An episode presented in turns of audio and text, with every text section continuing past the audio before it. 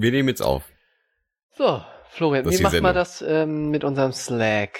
Slaggy. Ich würde vorschlagen, in dem Live-Talk-Channel, Ja. ähm, wir können ja nicht tippen oder sowas, ne?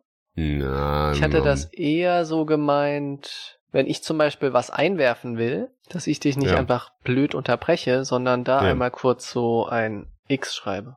Vielleicht Oha. brauchen wir so einen Code. Wir brauchen, glaube ich, zwei Codes. das ist einfach als Maul und ein, ich würde gerne was sagen, wenn es opportun ist, lieber Florian. Kannst du ein Herzchen Genau, schicken? erstmal, ich würde gern was einwerfen. ähm, dafür brauchen wir was. Mhm. Dann brauchen wir was für, ich weiß jetzt nix mehr. Red du mal weiter. ja. Ja, oder? Das sind die zwei, die wir brauchen. Nee, so, so als Ankündigung, hey, ich höre gleich auf zu reden und ich weiß auch überhaupt nicht, wie es weitergeht. Mach du das mal. Take the lead. Meine Ideen hören auf in fünf, vier. Genau. Oh Gott. Oh, Okay. cool. Ach, Florian. Komm, mach mal, mach mal Intro. Hier, wir Intro. Damit wir mal hier durchkommen. TSLU, TSLU. TSL, das ist der Podcast für Business Casper, Nerds und alle dazwischen. Nur echt mit Christoph und Florian und der Roboterstimme eures Vertrauens. Viel Spaß mit der neuen Folge. Willkommen zur Ist Folge das unser 12. neues Jingle? Ja, wir haben ja das Angebot von einem begnadeten Gitarristen bekommen, das einen Jingle macht. Ähm, aber dem habe ich noch nichts gesagt. Von daher müssen wir erstmal selber singen. Schön. Du lachst. Über was singen wir denn heute, Florian? Wir singen heute über mobiles Bezahlen, wenn ich mich echt erinnere. Ah, cool. Also von, von der Mobiles Münze Bezahlen zu ist ja NFC. eigentlich auch, wenn ich, ja, genau. Ich hätte die Ist Taste mobiles jetzt Bezahlen, also. Ja, drück doch mal die Taste, verdammt. Wir haben da extra so einen Code auf Slack. Mann. Ja, jetzt kommt er dreimal. Sehr gut. Super. okay, Mobiles Bezahlen ist ja eigentlich ein ganz obskurer Begriff, ne? Weil er hat eigentlich gar nichts mit diesen ganzen digitalen Systemen zu tun, sondern mo ist mobiles Bezahlen nicht am Ende vom Tag, auch wenn ich irgendwo mit Bargeld stehe? lass uns, lass uns mal drauf konzentrieren, worum es hier eigentlich geht. Also mobiles Bezahlen. Ähm, was, was meinst denn du damit? Oder was meinen wir denn jetzt für die Folge damit? Ist das, ich, ich äh, bin unterwegs in der U-Bahn, bin auf Amazon.de und, und bezahle dann dort was? Meinen wir das? Nein. Sondern wir meinen damit Geldtransfer am Point of Sale.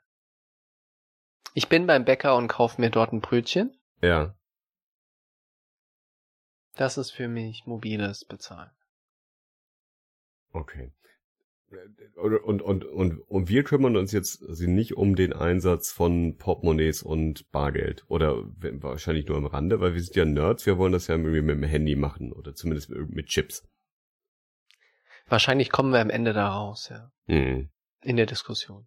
okay. Aber ich würde vorschlagen, wir fangen mal ein bisschen, bisschen früher damit an, weil ich finde die ganze Historie von Geld, warum haben wir das überhaupt, wie funktioniert Bargeld überhaupt, Hm, ähm, doch eine sehr interessante. Ähm, weil wir stehen ja auch gerade an so einer Ker an so einer an so einer Gabelung, nicht? Wo mobiles Bezahlen, was man dann mit dem Smartphone verbindet, alles aufkommt. Aber Bargeld haben wir ja schon ewig lange. Und deshalb finde ich, macht das mal Sinn, darauf zu schauen, erstmal, warum haben wir überhaupt Geld? Was was überhaupt die Logik davon? Ähm, und wie funktioniert überhaupt das Bargeldsystem? Also diesen, diesen Teil, warum gibt's eigentlich Geld? Ähm, den, den, den, den würde ich, also ja, das, das können wir nochmal ausführen. Ähm, aber für alle, die das genau wissen wollen, könnte ich eigentlich das Kinderbuch empfehlen, das ich meiner Lütten gerade gekauft habe. Und wenn die das mit fünf Jahren schon checkt, dann, dann sollten das alle Angeschlossenen auch checken. Das fand ich übrigens ganz geil. Und ähm, was steht da drin? Na, das ist ähm, geboren ist quasi daraus, dass man am Anfang ja getauscht hat, ne? weil man feststellte, Hm. der eine kann besser jagen und der andere kann besser, keine Ahnung, Fälle bearbeiten. Ähm, Hm. Und äh, dann hat halt äh, der, der gejagt hat, mit dem einem Hasen, ist er hingegangen zu dem, der ein Fell gemacht hat. Und dann hat er aber gesagt, ja nee, aber so ein Fell brauche ich jetzt so drei Hasen für. Drei Hasen hatte der gerade nicht. Hm. Oder andersrum, Hm. Der wollte gerne was haben, brauchst aber eigentlich nur einen halben Hasen für. Er wusste aber nicht, was er mit dem anderen halben Hasen machen soll. So, also irgendwie alles unpraktisch. Oder er braucht gerade gar keinen Hasen. Oder er braucht gerade gar keinen Hasen. Ne? Und ähm, so, und, und daraus entstand dann so der, der, der Wunsch, universalere Tauschmittel zu haben. Ähm, weil diese, diese Fokussierung auf das, was jemand gut kann, ähm, das hat sich wirklich ja schon sehr, sehr früh ausgeprägt. So, und ähm, dann wurden halt irgendwelche Substitute genommen, irgendwelche Zwischenmittel zwischen Hase und Fell.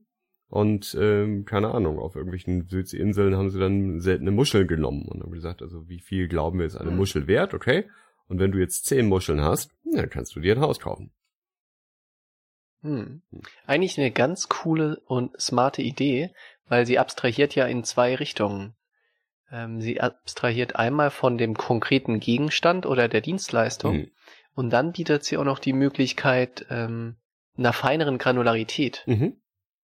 Nicht? So zwei Dimensionen. Und das finde ich eigentlich vom, vom Grund her extrem smart. Wir gehen so selbstverständlich damit um, aber eigentlich ist das eine extrem schlaue Lösung.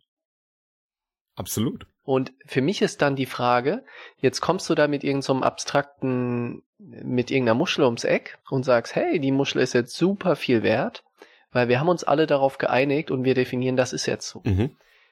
Sobald du von der konkreten Ware und Dienstleistung weggehst, ist das ja so ein gemeinsames Glaubenssystem, dass diese, diese Muschel jetzt überhaupt irgendeinen Wert hat. Mhm. Weil die Ware und die Dienstleistung, die waren konkret im Wert. Die hatten inhärent ihren Wert. Mhm. Und jetzt kommst du mit der Muschel ums Eck und sagst, hey, die Muschel ist jetzt so viel, äh, so viel wert wie deine zehn Kühe da. Und alle müssen sich ja darauf einigen erstmal. Ne? Du brauchst so ein, das ist für mich schon, das funktioniert nur wirklich in einer guten Gesellschaft. Ja, ich meine, mit der, mit dem Hasen konntest du halt auch irgendwie auf die nächste Insel fahren, oder war es immer noch ein Hase. Ähm, aber mit deiner Muschel mhm. kann es dir im schlimmsten Fall passieren, äh, dass, dass du auf die andere Insel fährst und sagen die, naja, das ist eine ganz nette Muschel, aber auch ein paar. Ähm, aber woran ich interessiert bin, sind Hasen. Und wenn du keine Hasen hast, kannst du gerne in, keine Ahnung, in Kieselsteinen tauschen bei uns, aber ohne Kieselsteine. Mhm. Ja, genau. Ohne Moos nichts los. Genau. Ja. genau. Und dieses System von Geldmünzen gibt es ja vom siebten Jahrhundert vor Christus ab mhm. bis heute nicht. Mhm. Das ist schon, ist schon recht beeindruckend, dass so ein, so ein Zahlungssystem, Bargeld, ob das jetzt äh, die Muschel ist oder Münzen oder Geldschein, dass das sich so lange hält, das finde ich schon beeindruckend. Und die ersten Kreditkarten gibt's ja auch gar noch nicht so lange, nicht? Also elektronisch, elektronisches Bezahlen gibt es äh, seit so 70 Jahren, nicht? Erste Kreditkarten mhm. um 1950, mhm. dann rein digitale und, ne, und früher wurden die ja eher so abge ähm, so ähm, mit mit Pauspapier einmal, nicht? abgeratscht und richtige mhm. Kreditkartenterminals 1970 rum. Das heißt, Bargeld und das ganze Geldsystem ist eins, was extrem lange schon existiert. Und was ich ganz spannend finde, ist die Frage, so ein System kommt ja nicht umsonst. Ne? Also bei den Muscheln, wenn du da anfängst, ist ja auch die Frage, jetzt muss irgendwie ja, die müssen ja auch irgendwo herkommen, nicht? Äh, und jemand muss sagen, okay, ich bin jetzt derjenige, der fährt immer an diesen einen seltenen Strand, wo niemand anderes hin darf und ich besorge immer neue Muscheln, mhm. nicht? Weil ihr verliert die alten, die gehen kaputt, Inflation und sowas, ne? So, und ich besorge die. Das heißt, da ist inhärent, wenn du wechselst vom, ich gebe dir den Hasen, du gibst mir das Fell, auf, ich gebe dir sowas Abstraktes, entsteht inhärent ein System, was Kosten verursacht. Mhm. Mhm. Und die Kosten sind einmal herstellen nicht, von Geld. Du musst das ausgeben, verwalten, von A nach B transportieren. Und du musst es irgendwann wieder kaputt machen, wenn die Qualität irgendwie nachgelassen hat. Nicht? Und dafür muss man sich mal bewusst machen, was für ein System wir aufgebaut haben, um mit Bargeld rumzuhantieren. Nicht? Das fängt an äh, von der Druckerei, die das Ganze herstellt. Das geht über Geldautomaten, damit das an, unter die Leute kommt. Wenn du im Laden damit bezahlst, dann brauchen die wieder Wechselgeld, sperren das Geld wieder in irgendeinen Safe, dann kommt wieder ein Geldtransporter, holt das ab, bringt das wieder zur Bank. Ne? Mhm. So ein Kreislauf von jemand erschafft das, dann macht's einmal so die Runde zwischen Menschen und Handel und dann geht's wieder am Ende zurück zur Bank, wird entweder dort wieder gelagert oder kaputt gemacht. Nicht? Und das Ganze hat seinen Preis. Ne? Und das fängt an beim Herstellen von Geld. Ne? Das hat so eine, so eine Metaebene. Also es, es gibt jetzt halt, äh, es gibt also das Geld und das, was wir damit machen. Und dann gibt es die, die wahre Geld. Äh, das wird, wird genauso produziert, äh, verwaltet, äh, gibt, gibt Geld, Logistik, Geld, Druck, Geld, bla. Ähm, bloß hast du halt ähm, irgendwie keine, keine Metaebene mehr drüber, um zu sagen, ja, die Produktion hm. von Geld, die bezahle bezahl ich mit, mit Geld. Genau, ganz spannend, weil das ganze Handling von Bargeld in Deutschland ist eigentlich ein neg erstmal ein negatives Geschäft. Und zwar in der Größenordnung von 8 Milliarden pro Jahr. Das ist schon mal eine ziemliche Summe, nicht? Ob jetzt das ganze digitale Geld äh, nichts kostet, ist ja auch falsch. Ähm, aber ist schon mal erstmal eine Summe, nicht? Und da, das teilt sich so ein bisschen auf. Ganz interessant. Ähm, Herstellung von Geld ist erstmal der kleinere Posten. Das sind so um die 70 Millionen Euro im Jahr die du brauchst, um Geld zu produzieren. Münzen sind vergleichsweise teuer und Scheine sind wieder im Vergleich zu ihrem Wert relativ günstig. Hm. So ein Bargeldschein kostet so um die 8 Cent in der Herstellung. Und umso kleiner der Betrag wird von der Münze, umso irrationaler wird das, weil eine 1 Cent Münze kostet 1,6 Cent in der Herstellung. Und das natürlich ein bisschen blöd. So, im nächsten Schritt hast du und das ist der größte Posten, hast du die ganzen Leute, die sich irgendwie im Handel, bei den Banken etc. mit Geld beschäftigen. Also die Leute, die Geld kassieren, das Ganze sammeln, sortieren, Geldtransporter und so weiter. Das sind, das ist der, der große Posten. Das sind an die sechs Milliarden Euro hm. im Jahr in Deutschland. Das ist schon mal eine Stange Geld, nicht?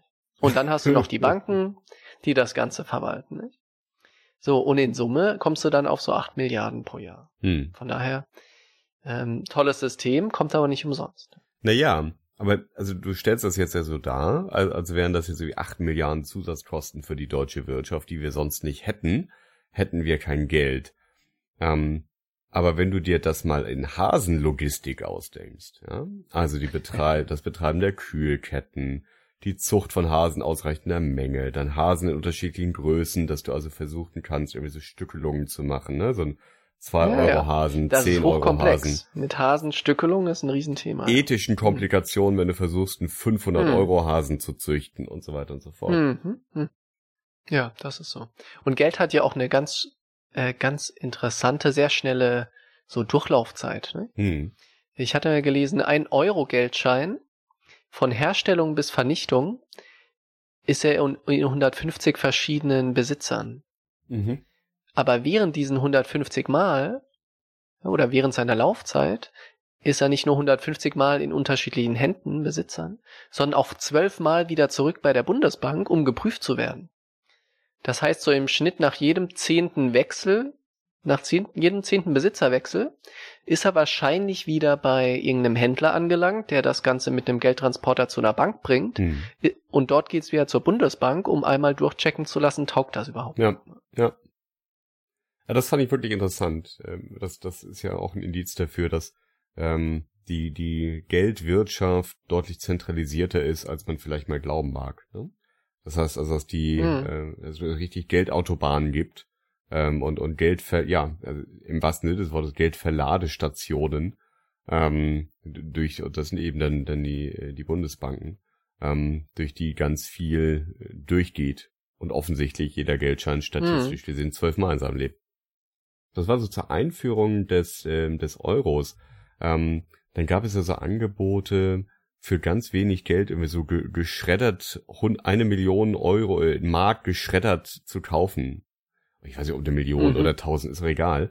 Ähm, aber da wurde mhm. ich dann nochmal konfrontiert damit, mit diesem, diesem, diesem Konzept, dass der Geldschein eben nur so lange seinen Wert hat, äh, so, solange er quasi das, das offizielle Dokument Geldschein ist.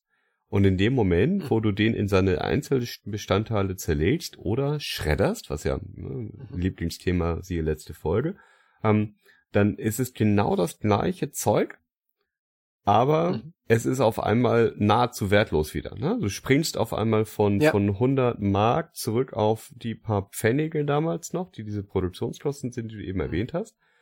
Und In der Materie veränderst du nichts. Es ist also wirklich nur ja dieser, ja, die, Hm. dieser, dieser beigemessene, verabredete Wert und der Zustand, den das Material dafür Mhm. haben muss. Ja, ja, ganz spannend. Da, dazu kommt, oder ein ähnliches Thema ist ja auch, wenn Geldscheine kaputt gehen. Mhm. Mhm. Also wenn du mal so einen Riss reinmachst, dann kannst du auch zur Bank gehen und dir einen neuen geben lassen. Mhm. Und du kannst das so lange machen, solange du noch über 50 Prozent des Scheines hast. Ja. Das heißt, du könntest jetzt mal so ein Drittel abschneiden und sagen, hey, ich hätte gern einen neuen, und zwar einer, der ganz ist, und dann kriegst du das auch. Mhm. Und die Logik ist ja auch ganz smart, zu sagen, du musst über 50 Prozent des Scheines haben, ähm, und dann definieren wir, der, der über 50 Prozent hat, dem gehört das, Mhm. und der, der unter 50 Prozent hat, dem gehört null. Ja. Nicht? Weil mit dieser Logik kannst du sagen, hey, wenn dir was kaputt geht, aber du hast noch über 50 Prozent, ist die, bist du per Definition der Besitzer, du kriegst einen neuen Schein, der andere kriegt null. Auch ein schöner Rückgriff äh, auf unsere Blockchain-Folge, ne? weil wir verhindern Mhm. damit in der physischen Welt das Double-Spend-Problem. Ja, du kannst nicht Genau. Mhm. qua dieses Regelwerks irgendwie trickserig äh, aus einem Geldschein zwei machen. No way. Ähm, und gleichzeitig, ähm, also das ist jetzt ein bisschen weit hergeholt, ne? aber mit, mit 51 Prozent äh, gehört dir das ganze Ding. Ja, ist also ein bisschen, Ja, genau. was wieder hinbringt zu dieser, wer Ja. hat eigentlich die Mining Power Ja, Blockchain? ja, ja. Naja, Mhm. aber ble bleiben wir bei, beim, beim richtigen Geld, mit dem man auch echte Sachen kaufen kann. Ja, genau. So, das Ganze, weil das Ganze ja nicht umsonst kommt, muss es ja irgendjemand bezahlen am Ende vom Tag. Mhm. Und das läuft bei Kreditkarten, EC-Karten über Gebühren. Mhm. Meistens zahlen die Händler die Gebühren. EC-Karte ist vergleichsweise günstig, so 0,3 Prozent. Kreditkarte liegt im, im Mittel bei 1,2 Prozent. Mhm. Und eigentlich ist das ein bisschen absurd, dass du bei Kreditkarten einen prozentualen, ähm, prozentuale Kosten hast. Prozentual von dem Umsatz, der gehandelt wird.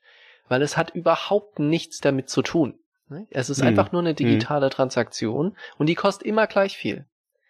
Ähm, und die kostet nicht irgendeinen Prozentsatz vom Umsatz. Bei Bargeld ist das richtig. Weil wenn du 100 1-Euro-Münzen irgendwie handeln musst, dann kostet das mehr, wie wenn du eine 1-Euro-Münze handeln Mhm. musst. Da ist das richtig. Mhm. Da hast du Kosten, das sind eher so versteckte Kosten, die keiner so richtig sieht, weil es ähm, keine explizite Gebühr dafür gibt. Aber dort ist es in der Tat prozentual. Bei digitalem Geld ist das eigentlich Quatsch. Das ist eher dann so eine Mischkalkulation für die Anbieter, ähm, um für sich ein wirtschaftliches System aufzubauen. Ja, ja. Das So re real, ich weiß nicht, ob das stimmt, sind digitale Transaktionen Kosten in Summe, kosten so um die 20 Cent real. Und ich glaube, der, der echte, echte Grund, warum die Summen, also mengenabhängig ist, die Summe ist einfach, weil sie es können. Ne? Weil, also, Ja. die, Re die Milchmädchenrechnung, die du gerade aufgemacht hast, und nee, eben keine Milchmädchenrechnung, den Vergleich, also dass da ja kein Hm. mh, physische Bewegung mehr dahinter steht, das ist ein Teil vom Ganzen. Das zweite ist natürlich ähm, die Frage des Risikos. Ne? Weil das, was der Kreditkartenanbieter ja tut, ähm, oder die, die Kreditkartenfirma ist, ist, dass sie direkt ähm, das Geld auch überträgt. Ähm, das heißt, sie äh, trägt das äh, Bonitätsrisiko des Menschen, der bezahlt hat. Ähm, und äh, so, sollte der sich als, als illiquide rausstellen, ähm, wenn die Kreditkartenfirma dann das Geld eintreiben möchte, dann hat der Händler das Geld trotzdem schon in der Hand. Mhm. Ja. Und, und das ist eine, eine also die, diese Risikoposition, das kann ich mir vorstellen, tatsächlich, ja, also wenn man das, das alles rückversichert, äh, das passiert dann natürlich in Abhängigkeit von der Summe. Ich glaube aber trotzdem, Großteil des Ganzen ist einfach, weil sie es können und weil es etabliert ist. Ich glaube, ein Grund, PayPal und manche andere Online-Anbieter, ich glaube, der Grund da ist einfach, sie sind ja nur ein zusätzlicher Prozessschritt in einer langen Kette, ne? wo jeder seinen Share am Ende braucht, ähm, Ja. um, um wirtschaftlich zu sein. Und PayPal, wenn ich das richtig alles verstehe, ist ja keine Bank und es, du hast kein Konto bei PayPal. Nicht? Es ist nur wieder eine, ein weiterer Prozessschritt in der Kette und am Ende vom Tag kann ich bei PayPal dann meine Kreditkarte hinterlegen und dann äh, bucht PayPal das Geld von der Kreditkarte ab. Ja, Und damit eigentlich nur ein weiterer Prozessschritt, der auch irgendwie finanziert werden muss. Also von dieser, diesen ganzen rechtlich-regulatorischen Sachen würde ich uns gerne im Rahmen dieses Podcasts freisprechen. Ähm, weil, also ich weiß nicht, ob wir irgendwie Spezies jetzt unter den Zuhörern schon haben, aber wofür man jetzt also welche Lizenzen braucht und ob man schon im Bank ist oder nicht, boah, sch schwierig. Ähm, Kenne ich mich auch nicht mit aus, ähm, aber was du sagst, ist natürlich richtig. Also PayPal nutzt höchstwahrscheinlich im Hintergrund und, und so Anbieter wie Stripe auf jeden Fall. Ähm, dann andere ähm, Marktteilnehmer oder, oder Prozessschritte äh, und, und sattelt sich da oben drauf. Hm. Was ist denn, um da mal ein kurzes Zwischenfazit zu machen, hm? Bargeld? Was denn aus deiner Sicht Vorteil und Nachteil? Unsortiert Vorteil, ähm, nahezu vollständige Anonymität. Ähm, Vorteil ist, dass es keine Hürde gibt, äh, aus, außer eben äh, dass das gegen, also den, den Tauschgegenwert zu haben, ähm, dass ich Bargeld bekommen kann.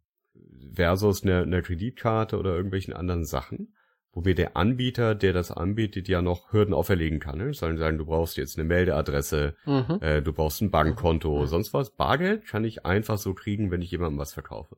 Ja. Ist eigentlich auch das einzige System, wo ich ohne Infrastruktur zwischen Menschen äh, Geld austauschen kann. Ne? Mhm. Mhm. Genau. Also ich kann dir einfach so 10 Euro in die Hand drücken. Ja. So. Ja. Um das digital zu machen, muss ich das irgendwie über was anderes machen, wie zum Beispiel PayPal. Genau. Und das ist das einzige Zahlungssystem, ähm, das ich selbst sehen kann. Also wo ich als, als Mensch mhm. visuell zumindest und wenn ich das mit mir rumtrage, auch, auch physisch merken kann, ist mein Portemonnaie voll oder leer. Oder ist der, der Briefumschlag, wo ich das Geld für die Lebensmittel diesen Monat reingetan habe, ist da noch was drin oder nicht?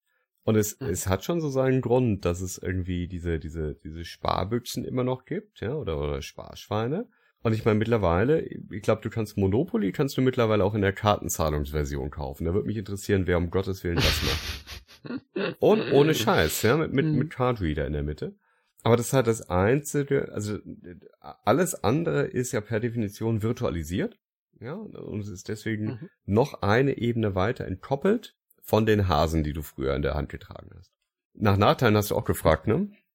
Je nachdem, wo, aus welcher Perspektive ich da gerade drauf gucken will. Ein Nachteil kann sein, ähm, dass äh, mein Geld äh, nicht gesichert ist, es sei denn, ich sichere es physisch ab.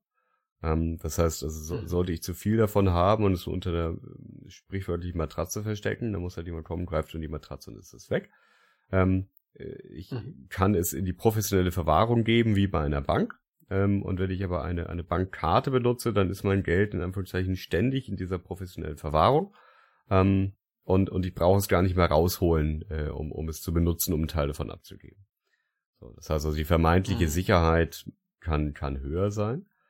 Dann ist es der, der Convenience-Faktor.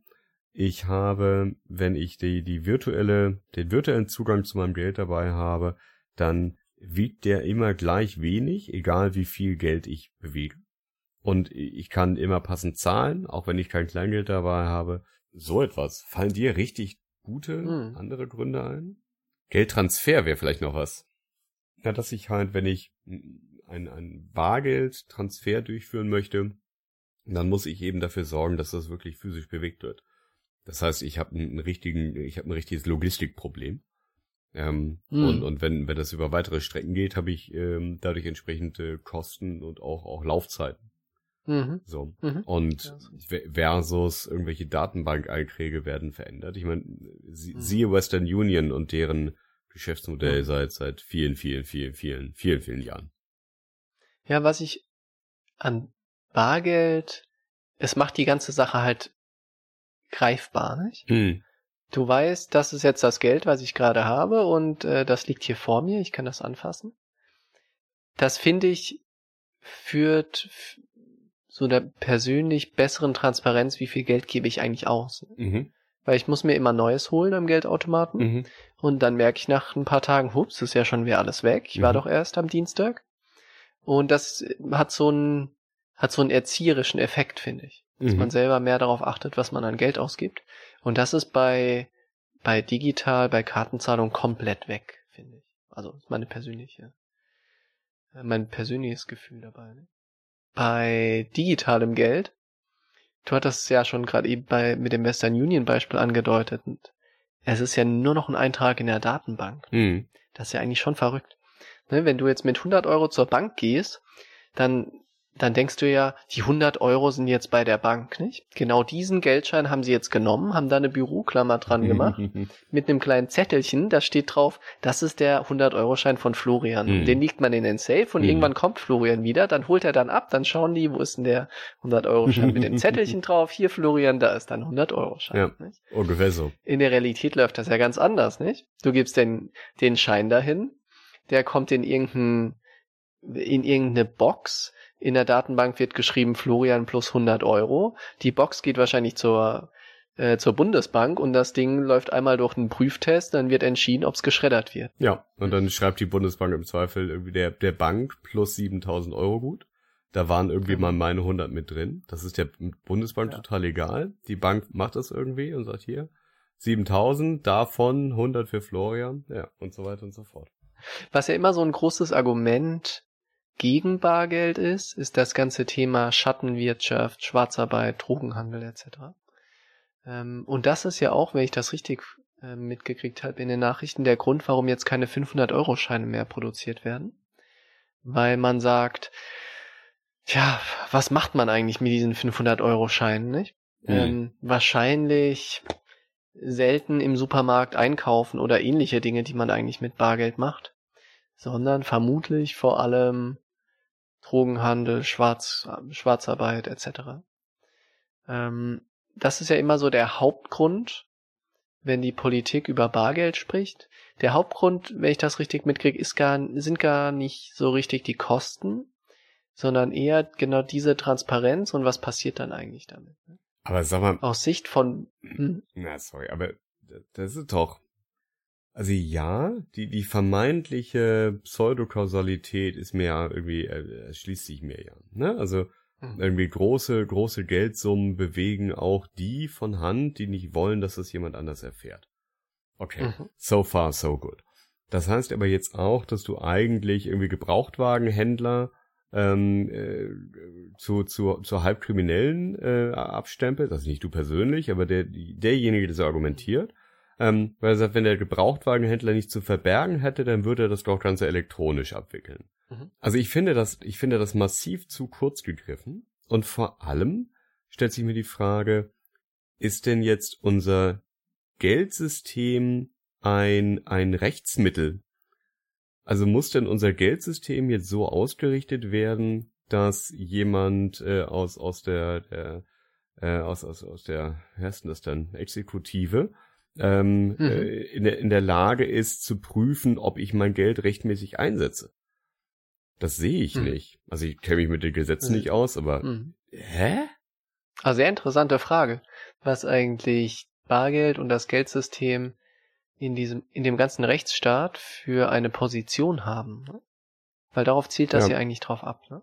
Ja, ich habe schon Bücher darüber gesehen, das rettet unser Bargeld und und Gedöns. Ne? Und ähm, ich meine, wir, wir Mhm. kommen ja auch gleich dazu, wie, wie, wie, wie hinterwäldlerisch das noch bei uns ist im Vergleich zu anderen Staaten, ne? die schon viel, viel, ja, wo, wo schon viel mehr virtuell und durch Mobile Payment, Kreditkarten, sonst was für Karten, Mhm. Systeme geht. Also meine, meine Grundforderung wäre eigentlich, dass äh, ich, ich Geld haben kann, ähm, das in, in keinster Art und Weise an mich persönlich gekoppelt ist, durch keine Datenbank-Einträge, durch keine Nachvollziehbarkeit.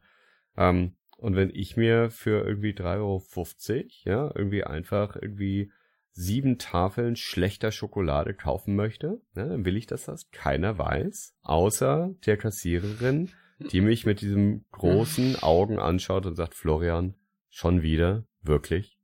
Ah, das reicht doch. Ja.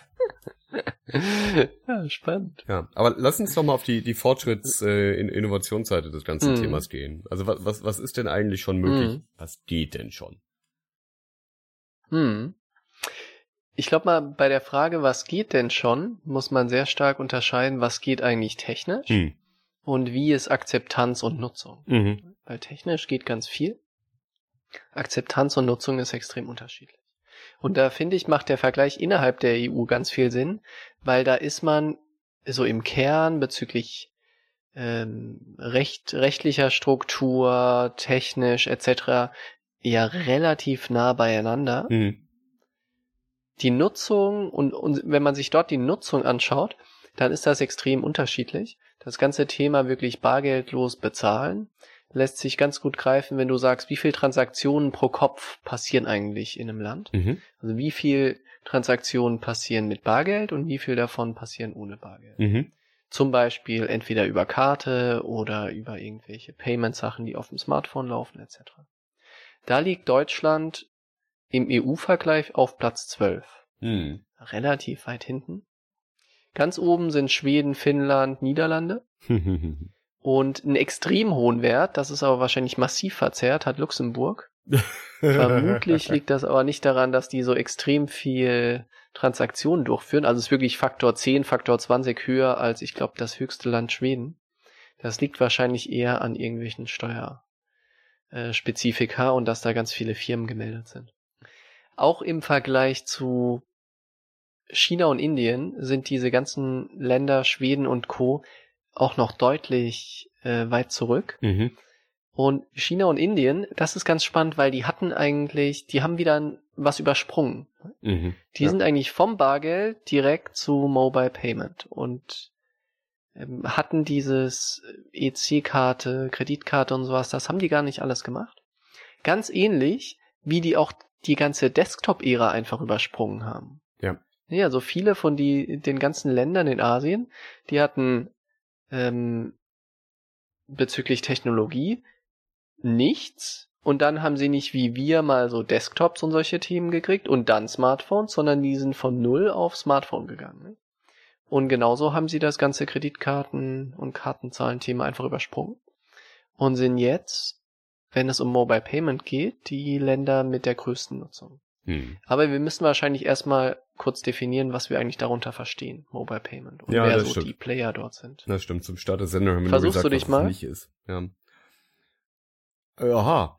Also, wir, wir haben zum Start der Sendung schon gesagt, also Mobile Payment ist für uns jetzt nicht irgendwelche Bezahlvorgänge, die man über das Handy auslöst, sondern die, die Nutzung des, ja, in, in den 99% der Fällen wahrscheinlich des, des Mobilfunkgeräts zum Bezahlen an irgendeinem Point of Sale. Ja, das heißt also, ich bin in der physischen Welt unterwegs, nutze mein Smartphone zu bezahlen. Und ähm, dann gibt's auch die Peer-to-Peer-Variante davon, das heißt also von Mobilfunkgerät zu Mobilfunkgerät. Mhm. Und das ist doch erstmal das, worüber wir reden. Ne? Genau, und damit ist es ja eine 1 zu 1 Substitution von Bargeld. Nicht? Ich stand vor im, im Bäcker und habe mein Brötchen mit Bargeld bezahlt und jetzt Nein. bezahle ich es irgendwie anders. Jein. Und ich habe dir 10 Euro in die Hand gedrückt und jetzt mache ich das anders. Jein, jein. Wenn ich Bargeld habe, dann habe ich aber nicht gleichzeitig in der Hand äh, irgendwie den äh, die Bank.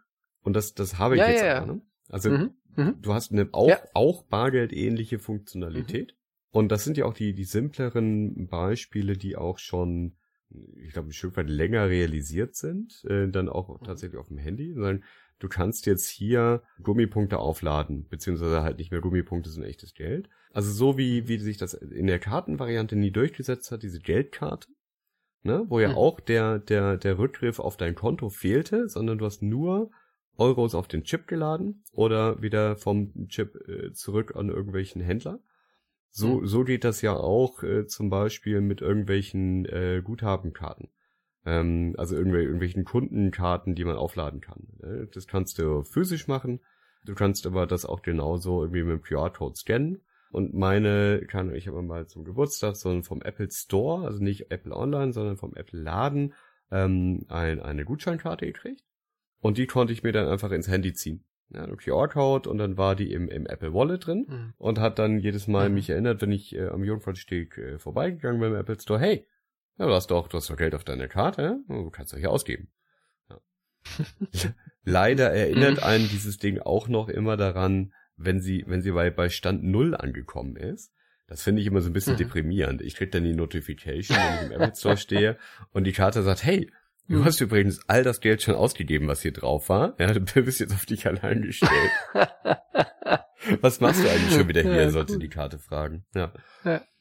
So. Ja. Und ähm, Aber nochmal kurz darauf zurück, hm? äh, weil du das Beispiel mit Geldkarte hast, nicht? Man Mhm. bezahlt, man, ähm, wo du sagst, man tut jetzt Geld da draufladen. Hm? Das Geld ist ja nicht wirklich da drauf. Nicht, sondern irgendwo anders in irgendeiner Datenbank steht, ähm, dass auf deiner Geldkarte jetzt Geld ist. Mhm. Ja? Mhm. Ja, genau. Also du hast an, an irgendeiner Stelle ja vorher Aber Geld ich verstehe. bewegt. Ja.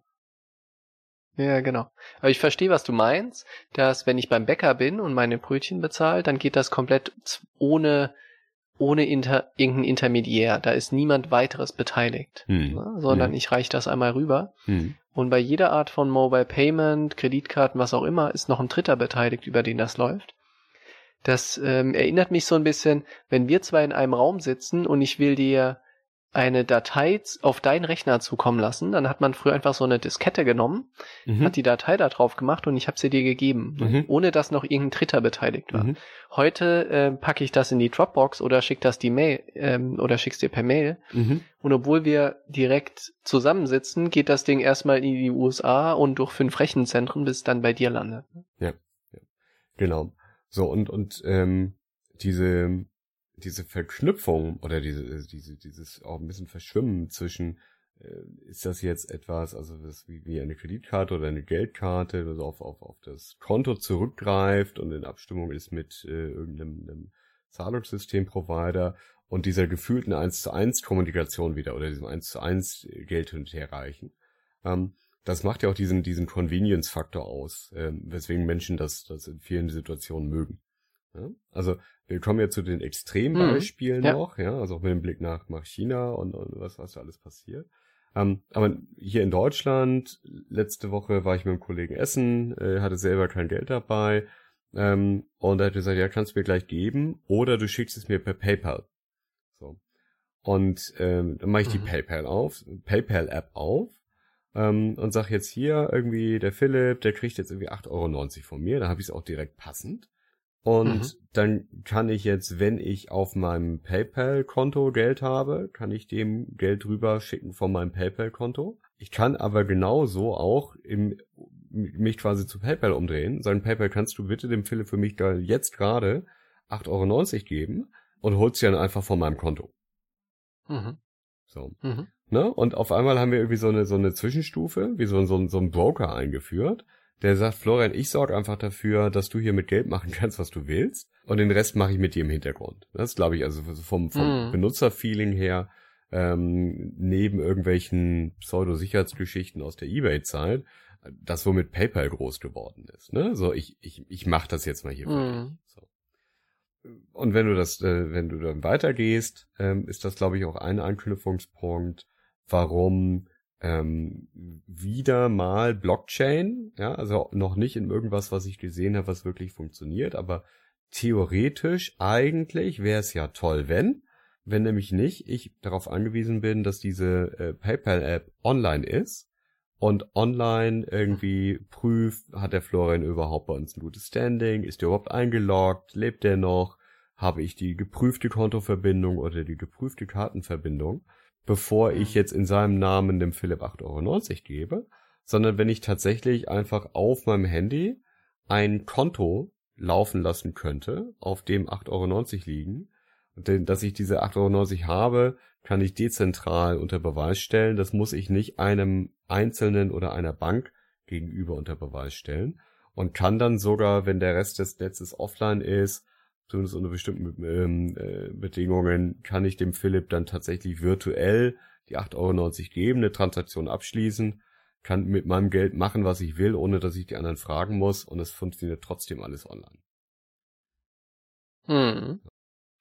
Wir verweisen auf Folge 6 Blockchain. Das war meine zwei Sekunden Vi- Vision, was eigentlich cool wäre. Ja. Genau.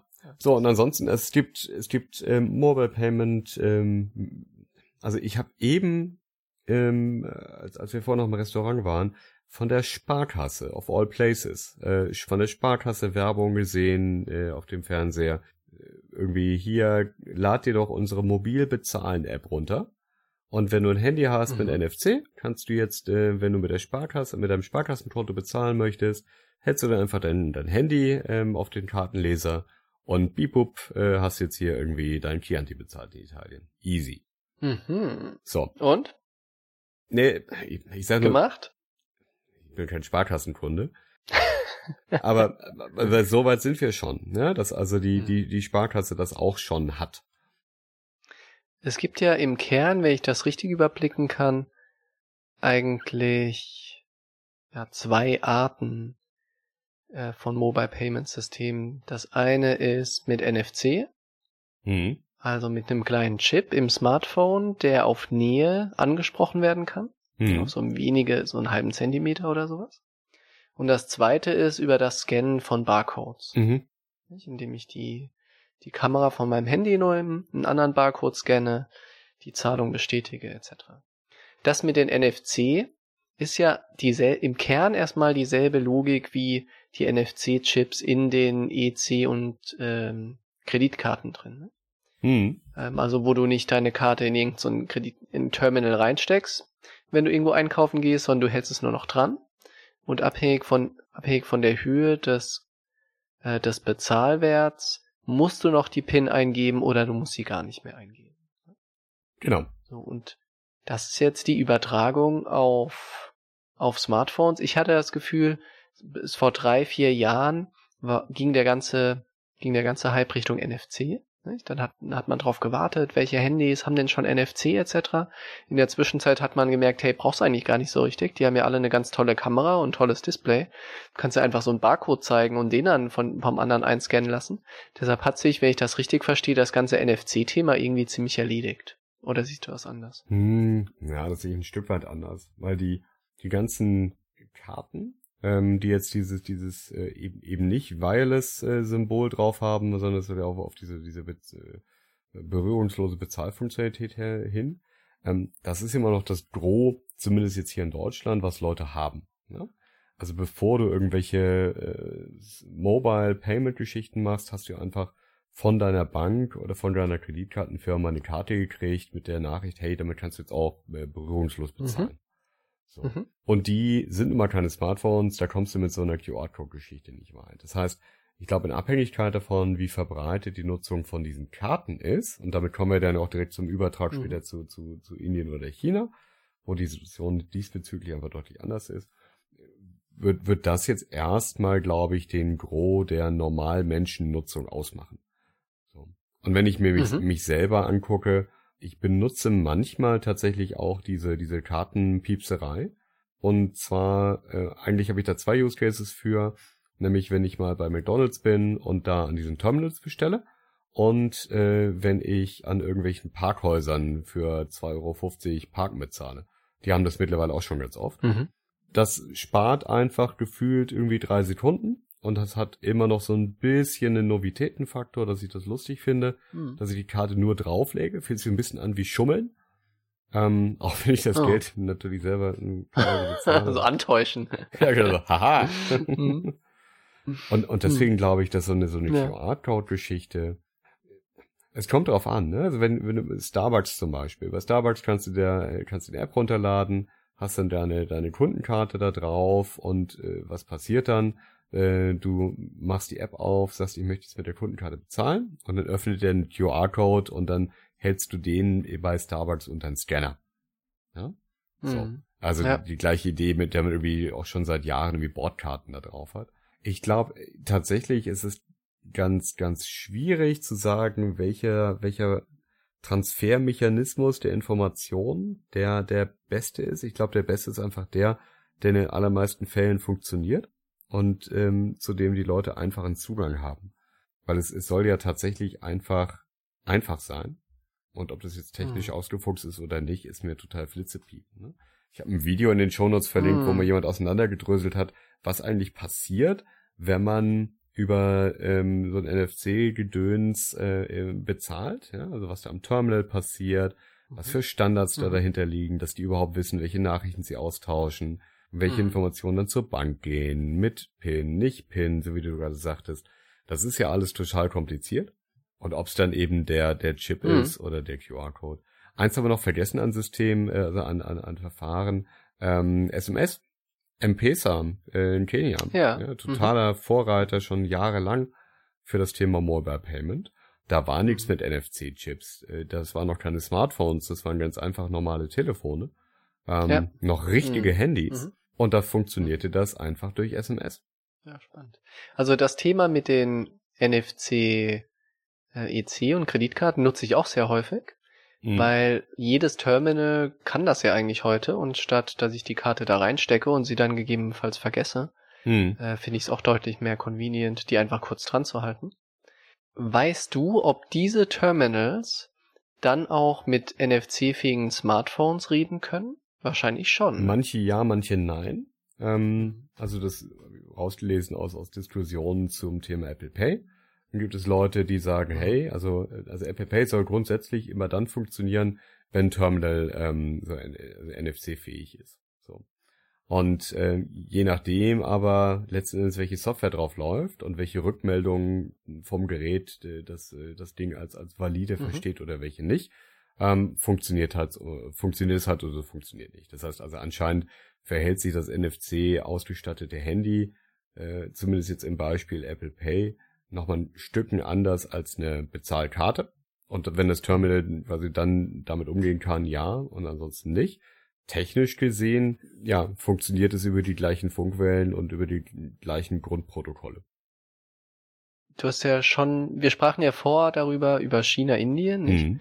Die das ganze EC-Kartenthema übersprungen haben und deshalb gibt es ja auch keine solchen Lesegeräte. Mhm. Mhm. Du heute bei uns in jedem Supermarkt hast und wo du deine Karte reinsteckst.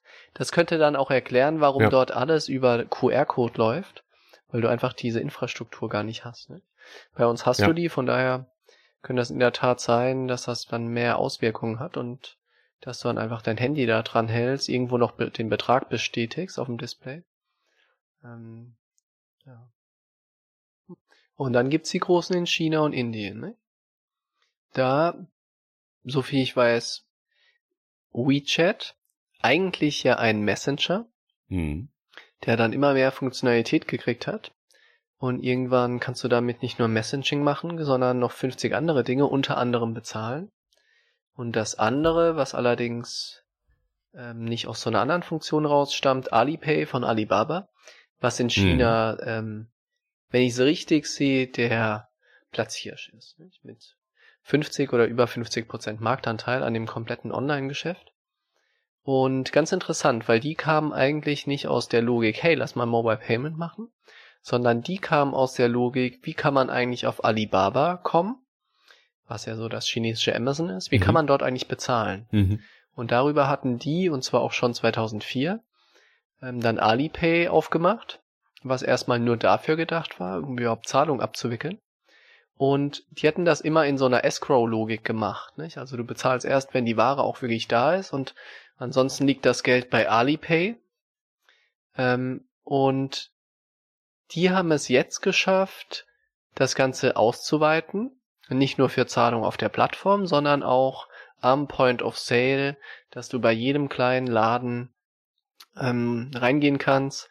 Du scannst einen QR-Code von dem Händler ab, bestätigst auf deinem iPhone und dann ist die Zahlung. Und es sind beeindruckende Zahlen, was die wirklich machen. Nicht? Eine halbe Milliarde Nutzer hat Alipay. Das ist schon mal echt brutal viel. Und sie machen eine Viertelmillion Transaktionen pro Sekunde. Und da dachte ich so auch an unsere Blockchain-Folge, weil das ist ja immer ein großes Thema. Hm. Ähm, Gerade bei Bitcoin, wie viele Transaktionen gehen da eigentlich durch? Von solchen Zahlen ist Bitcoin, wenn ich das richtig im Kopf habe, meilenweit entfernt. Also da läuft richtig Power durch. Ich vermute, dass sie stark darauf abzielen zu sagen, hey, in Zukunft kannst du auch dein Konto bei uns haben, weil du bezahlst ja sowieso alles bei uns. Nicht? Ja. Ähm, du bezahlst alles online bei uns, du bezahlst alles offline bei uns über dein Smartphone. Ähm, Alipay hat es sogar sich was dabei überlegt. Was ist denn, wenn viele Chinesen in, in Europa rumreisen? Mhm. Und die haben Kooperationen aufgebaut mit Rossmann, mit Bräuninger, mit WMF. Nicht so, wahrscheinlich so eine selektierte Auswahl von Läden, wo sie davon ausgehen, wenn chinesische Reisegruppen unterwegs sind, gehen die dort einkaufen. Hm. Und dort kannst du auch mit Alipay bezahlen. Ne? Allerdings nur, wenn du Chinese bist, weil ansonsten kannst du überhaupt kein Alipay-Konto aufmachen. Mhm. Ähm, wenn ich das richtig verstehe, du musst in China leben, du musst ein Konto in China haben, Telefonnummer und damit ist das noch ziemlich closed shop. Finde ich sehr spannend, wenn das auch sich ähm, Richtung Deutschland öffnet, weil allein die ganze Infrastruktur, alles was dahinter steht, ist wahrscheinlich mindestens so ausgeklügelt oder noch weiter wie das, was jetzt Apple und Google aufmachen ne, dieses Jahr. Ja, ich finde. So, und ähm, Florian schlägt die Hände überm Kopf zusammen und sagt, ich will wieder mein Bargeld zurück. Ja, meine 500-Euro-Scheine, um endlich wieder mal in der Tankstelle stehen zu können. Nein, also ich habe ich hab, ähm, vor ein paar Tagen hat jemand getroffen, der war ähm, für, für ein paar Wochen in China. Ähm, und äh, Mhm. Urlaub und Ja, beruflich und der hat das mal ausprobiert und er hat gesagt, ich will unbedingt ähm, auch äh, hier mit mit Alipay, ähm, also irgendwie hier diese, diese WeChat-Geschichte da alles voll integriert, ich will das machen. So hat dann also eine Bank gefunden, ähm, die ihm äh, unter unter Angabe irgendwie eine eine Hoteladresse ihm ein Bankkonto eingerichtet hat. Ähm, Mhm. hat dann, Mhm. also das ist ja der einfache Teil, ähm, dann so eine SIM-Karte, eine lokale sich zu kaufen. Dann muss man auch WeChat, muss man dann innerhalb von China auch erst installieren. Also das hat diese Mhm. ganzen Payment-Funktionalitäten gar nicht.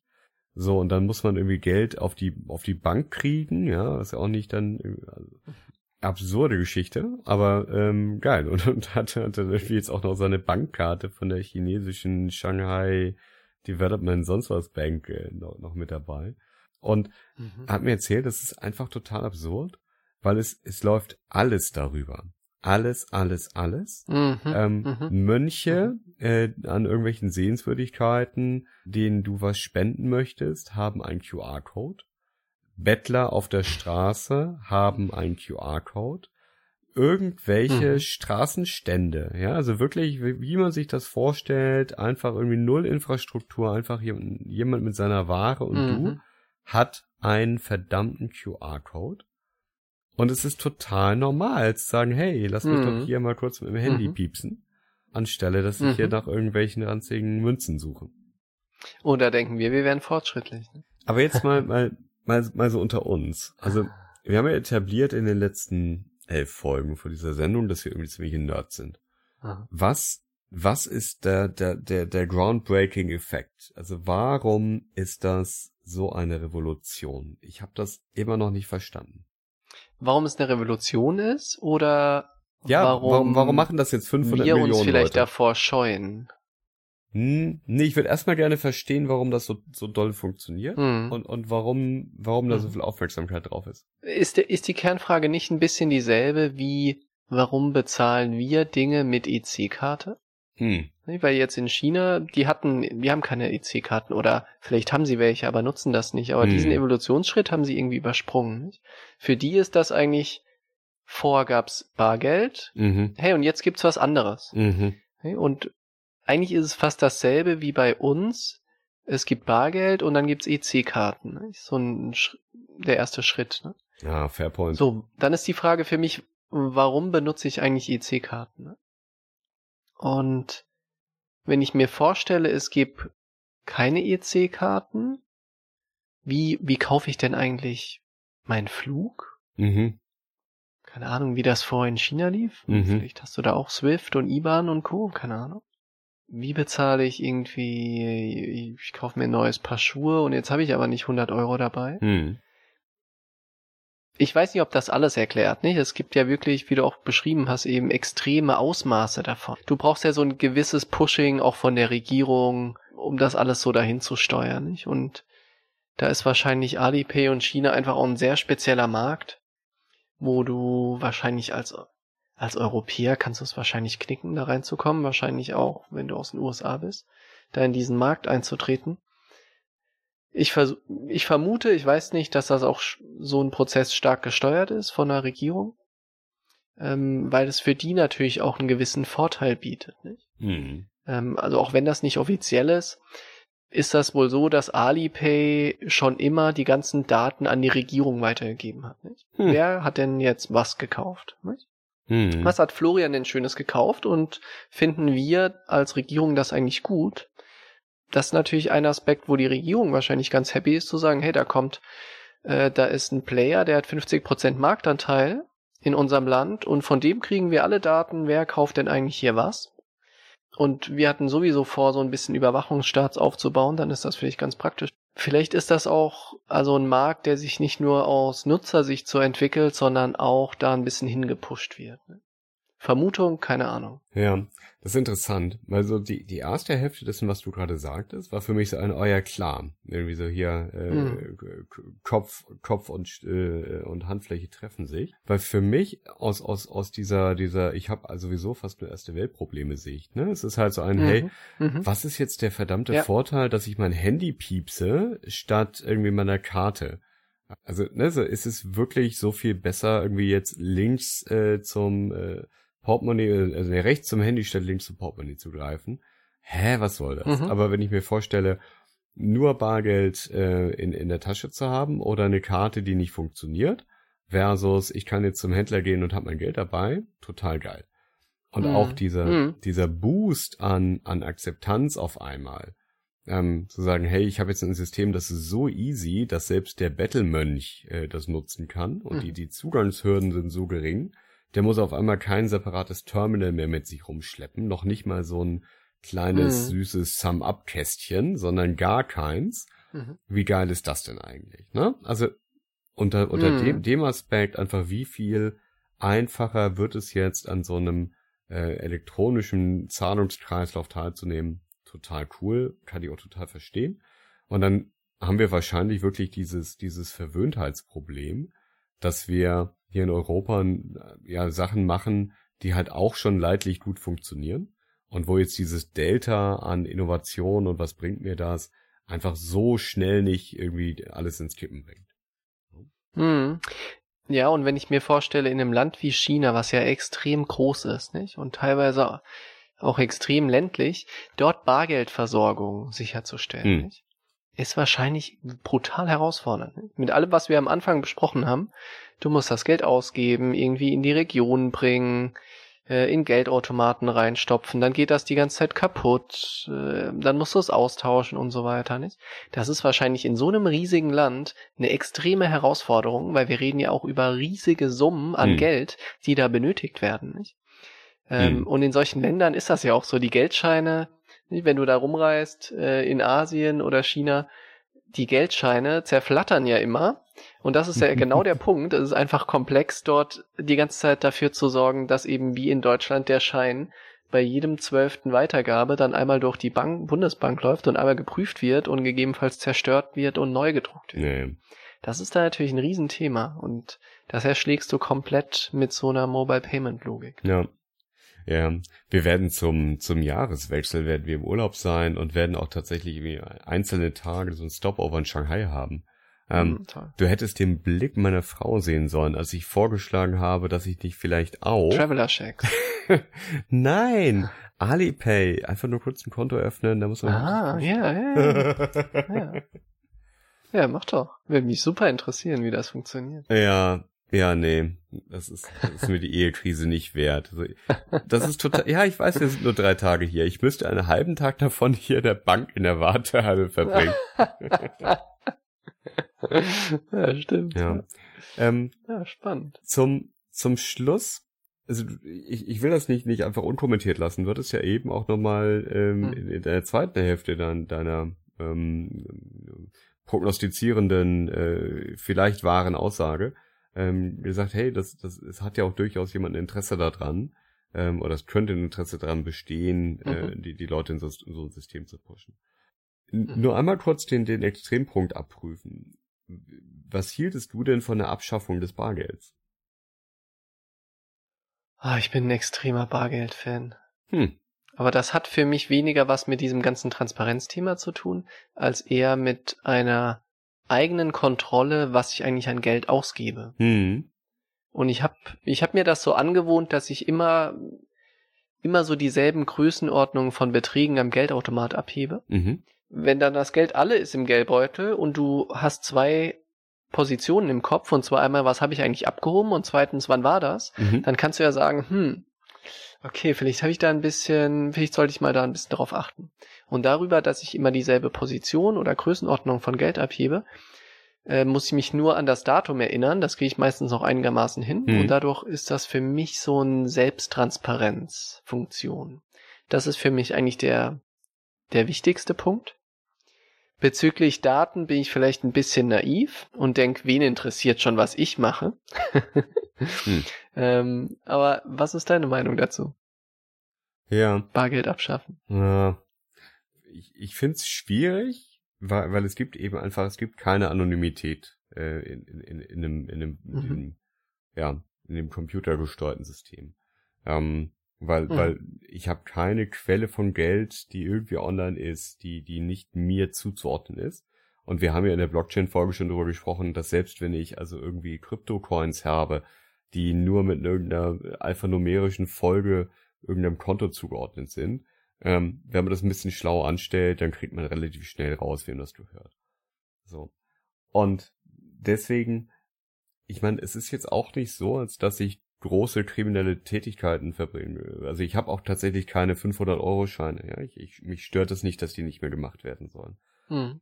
Aber diese Idee, dass ich gezwungen bin dazu, jede meiner finanziellen Transaktionen nachvollziehbar zu haben, das, das, das macht mir irgendwie, das macht mich so ein bisschen duselig. Das finde ich irgendwie nicht gut. Ja? Hm. Und, und ich meine, das, das ist natürlich, also solange alles toll ist und wir in der, hier in Deutschland in der Demokratie leben und, und der, der Rechtsstaat irgendwie auch funktioniert, ist das alles gar kein Problem. Ja, weil alle, alle die äh, Analytics, die da drüber laufen, die sind alle nur dafür da, um den bösen Jungs das Handwerk zu legen, ähm, Missbrauch vorzubeugen, etc. Also alles super gut. Ja? Aber genau die gleichen Regeln kannst du dann eben auch nehmen, und zwar ohne Riesenaufwand und sagst, hey, jetzt targete ich nicht mehr die Leute, die irgendwie Geldwäsche betreiben, sondern wir haben jetzt ein staatliches Problem, Programm aufgelegt. Wir wollen, dass die Leute fit werden. Und wir, äh, Mhm. wir führen jetzt jeden beim Richter vor, der mehr als sechs Tafeln Schokolade in einer Transaktion kauft. So, und dann bin ich dran. Mhm. So, und davor, davor graut mir. Nein, nein, Dann haben weißt du, was dich. ich meine? Ja, es, ist, es ist einfach, es ist eine ja. Hm. es ist ein willkürliches Set von Regeln. Das ist ein, ein, ein fragiler Zustand, zumindest meiner Wahrnehmung. Was ist richtig, was ist falsch? Ja, was darf man tun? Was wird sanktioniert? Und ähm, Mhm. ich, ich möchte gern da ein bisschen Luft dazwischen haben, zwischen mir und den Leuten, die sich solche Regeln ausdenken. Ähm, Hm. weil, also, es ist unglaublich, unglaublich mächtig. Nicht ohne Grund hast du mittlerweile sogar in irgendwelchen Actionfilmen hast du teilweise die, als Protagonisten die Leute, die irgendwelche Zahlungsströme verfolgen. Weil das so geil ist und natürlich mit irgendwelchen schönen Grafiken oder so, dass du es auch cool aussehen lassen kannst, Hm. weil du dem Geld folgen kannst und dann findest du irgendwie Terroristen, Schokoladeneinkäufer, Diebe, Drogenbarone, alles. So. Mhm. Und das finde ich, ich finde es einfach spooky und ich hätte gern die Möglichkeit, Mhm. zumindest für die Schokolade da noch außen vor zu bleiben. Ich habe noch einen anderen Punkt. Ähm, das ist das ganze Thema Negativzinsen. Uh, Klingt wie so ein kleines Thema, ne? Aber als jetzt, wann war das denn, als Banken auf Girokonten bis negat ein paar Negativzinsen gemacht haben, so vor einem halben Jahr, glaube Mhm. ich, ne? Ähm, das ist ja aus, aus Sicht der Bank, sagt die sich, hey, ich kriege auch nichts mehr für das Geld Mhm. äh, bei anderen Banken, Mhm. sondern ich muss da auch Geld für bezahlen Mhm. und dafür, dass ich jetzt dein Geld hier verwahre, muss ich denen Geld zahlen. Ne? Ähm, also brauche ich jetzt von dir das, also machen wir jetzt Negativzinsen. Ne? Dann sagst du, pff, das ist ja blöd. Da gehe ich zu einer anderen Bank. Und die Bank denkt sich, die die Negativzinsen gemacht hat, toll, was ist denn das für ein blöder Laden?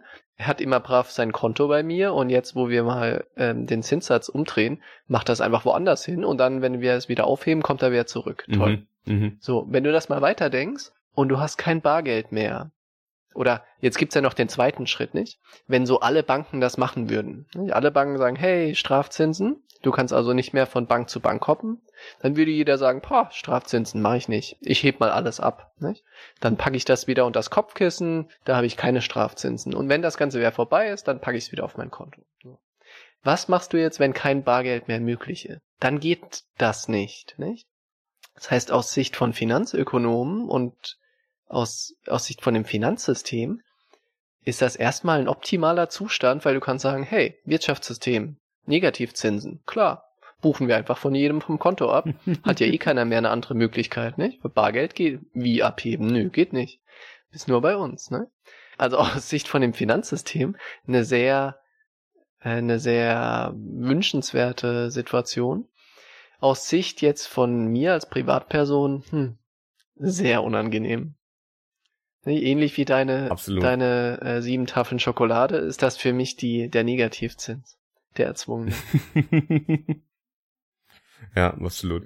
Ich, ich finde das schön, zwei zu schöne An Anknüpf- und Absprungpunkte auch zu einer nächsten Folge. Wir sind ja schon länger in der Planung und ich weiß noch nicht, wann die passiert. Wir sind länger in der Planung ähm, für eine Folge zum Thema per persönliche Finanzen oder vielleicht sogar mehrere Folgen. Mhm. Ne? Also anlegen, investieren, budgetieren etc. Und das eine, was interessant war, war, war deine persönliche Run-Rate-Betrachtung, die du ja machst, ne? Durch ich heb ab, immer der gleiche Betrag, guck, wie lange es Mhm. hält. Mhm. Ist ja eigentlich so ein bisschen wie Leute, die sich immer eintragen, wann sie getankt haben, im vollen Mhm. Tank und sich so ihren Verbrauch ausrechnen. Ne? So machst du das ja eigentlich auch Mhm. mit deinem Geld. Mhm. Ich mache das ganz anders, manchmal gar nicht, manchmal deutlich mehr sophisticated mit irgendwie Budgeting-Software etc. Also da können wir irgendwann mal Mhm. hin, hinspringen dazu. Und das zweite ist, wie viel sollte ich eigentlich dafür abgeben, dass jemand mein Geld verwaltet? Ja, das ist ja diese Negativzinsen Zinsen sind dann ja eine Mhm. durchgeschlagene Manage Management-Fee fürs Geld halten, was wir überhaupt nicht gewohnt sind, was aber die meisten Menschen, die irgendwelche Anlageprodukte haben, ohne es überhaupt nur zu realisieren oder sogar wissentlich total in Kauf nehmen. Mhm. Ja, und sagen, hey, dafür, Mhm. dass du das Ja. hier jetzt irgendwie hier für mich verwaltest, gebe ich dir einfach ein bisschen was, ein bisschen was von meinem Geld ab. Nur ein paar Prozent. Ja. Ja. ja, ja, spannend. Ich glaube, es werden mehrere Folgen zu Finanzen. Wir schauen mal. Jetzt machen wir hier erstmal den, den Geldsack zu und äh, verweisen auf zwei Sachen. Äh, auf die Shownotes, die gibt's unter tsl.fm slash 12 zu dieser Folge. Ich hab's total verpasst übrigens, jetzt einen zwölfjährigen Whisky aufzumachen. Das bereue ich ein bisschen. Ach, Florian. Ich muss auch vielleicht nachholen. Ja. Folge 15 Wenn du das kommt so als bestimmt, System mitführen wirst, ja, wenn du das so über alle Folgen Ja, mitziehen willst, ja. wird das irgendwann recht teuer für dich. Ne? Ja, habe ich schon gesagt. Das Aber also hey. ich, ich, ich komme aus Bestand. choice, nicht? Deine Wahl, dein Bargeld, go for it. Ne? Das Problem ist, dass ja auch bei dem Whisky-Dealer meines Vertrauens hier in Hamburg kann man auch schon mit Karte bezahlen. Ich weiß nicht, ob die Mobile Payment nehmen, aber das ist gefährlich. Ja. Naja. Zweite ist, weiterhin freuen wir uns über Sternchen auf, äh, auf iTunes, Oh. ähm, in der Podcast-App. Hm. Ja, das ist Mhm. ja auch quasi Mobile Payment hier. Der Podcast an sich ist kostenlos, aber über diese virtuelle äh, Pseudo-Währung äh, auf iTunes freuen wir uns. So, Toll. jetzt aber. Florian. Sagt zu. Ciao, Christoph. Bis bald. Bis zum nächsten Mal. Tschüss. Ciao.